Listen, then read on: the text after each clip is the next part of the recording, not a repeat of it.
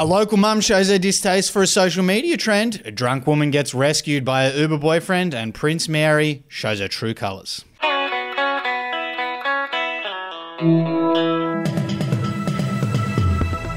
Hey, it's Effie Bateman, and this is your Daily Betoota for Friday, the 2nd of December. Hello, hello, Wendell Hussey here. Happy Friday. And starting off our first headline Nobody cares about your Spotify wrapped, says woman whose entire social media footprint consists solely of baby photos and wedding throwbacks. Yeah, that's right. Betoota Heights woman Hannah Thomas has today declared not this shit again after a newsfeed was bombarded by the yearly trend currently dominating her social media feed. Spotify Wrapped, which can only be described as the coolest violation of user data of all the major streaming platforms, is this month providing users with their own personalized year in review. If you haven't seen it, uh, you don't have social media, and you only listen to podcasts, basically it's just a wrap up of all the big things that you've been listening to this week. The number one international artist in Australia, for example, was uh, Taylor Swift. The number one homegrown artist was Kid Laroi.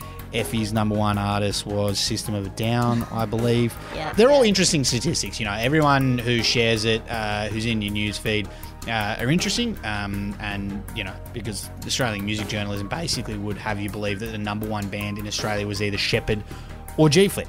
Anyway, these raw insights are apparently not doing much for Jess, who took the time to post on Instagram no one cares about your Spotify wrapped. Uh, this intellectual reaction to the universally loved part time is particularly interesting for someone whose entire digital footprint, it can be confirmed, is made up solely of her infant son eating celery or lying next to another blob of a child that belongs to her friend, who also had a kid around the same time as her during the pandemic. Interesting comments from Jess. I think the less said there, the better, probably. No, I, I like Spotify Wrapped. I think Oh, it, it gives you a good insight into people, and I think it's it's almost like the modern Myers Briggs. Oh yeah, no, that's fair. I think it is. Uh, like it, it's, it's pretty hard. I don't know why people get frustrated with it, um, given it happens once a year. It's just a little bit different. Yeah, a little bit of fun. A little bit of fun. And up next, speaking of having a little bit of fun, a local woman uses her boyfriend privilege by getting absolutely shit faced at Girls Bottomless Brunch. A little bit too much fun, you might say, Effie. Yes, a French Quarter local, Kaylee Waddle, a 26 year old, has this week used the fact that she has her very own personal chauffeur by going a little too hard at Bottomless Brunch. Yes, despite having both the appetite of a baby bird and far less binge drinking experience than her best friends who she went with, Kaylee has taken a little too enthusiastically to the revolving platters of very non alcoholic tasting mimosas, reportedly smashing out an average of one every 15 minutes. Yeah, there had been warning signs there, including twerking on a chair, growing louder in decibels, and shrieking with laughter at absolutely everything. Kaylee ignored them and she bottomed out. Luckily, though, she had the best security blanket a girl can ask for her boyfriend. Her mates were quick to give Billy a call, her boyfriend, and he was later seen scooping his girlfriend out of the small pool of vomit she was sitting in while giving her girlfriends the stink eye. He has made note of it, and I believe he has a bender planned for the following weekend, so she probably won't hear from him for 36 hours. Finishing up with some sports news.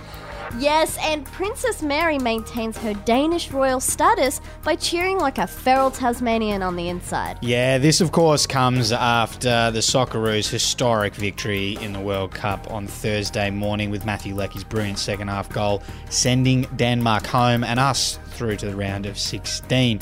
The Australian victory basically sent shockwaves around the soccer world and resulted in some uncomfortable conversations within the Danish royal family. As Mary Donaldson, the Crown Princess of Denmark, was born in Hobart, uh, Danish insiders say that Princess Mary had somehow managed to keep her royal sensibilities intact by not commenting on the glorious Australian defeat of her new country, instead, opting to cheer like a feral Tasmanian on the inside. Uh, some of the internal monologue went like this Go, you bloody good thing, and get that up, you Frederik, you clown. We're going through. I believe there were also a few C bombs dropped. uh, internally, of course. Internally. As a true Uh, Tasmanian. Yes.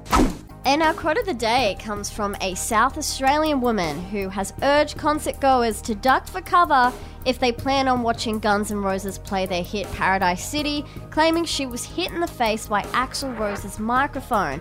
Rebecca Howe was enjoying Axl Rose's performance of the hit when the frontman launched the microphone into the crowd at the end of the song. She said, I'm just putting a warning out for people. If Axl sings Paradise City, get ready to duck.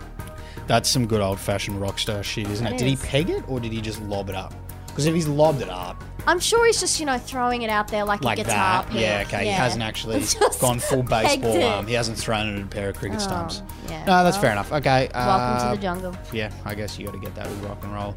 Um, but good on her for alerting people in the future. Yeah, it was a pretty gnarly photo too. Two black Was it? eyes. Yeah, yeah, not much fun. Much fun at all. Anyway, that's what's uh, making news for today. See you later. See you later. Música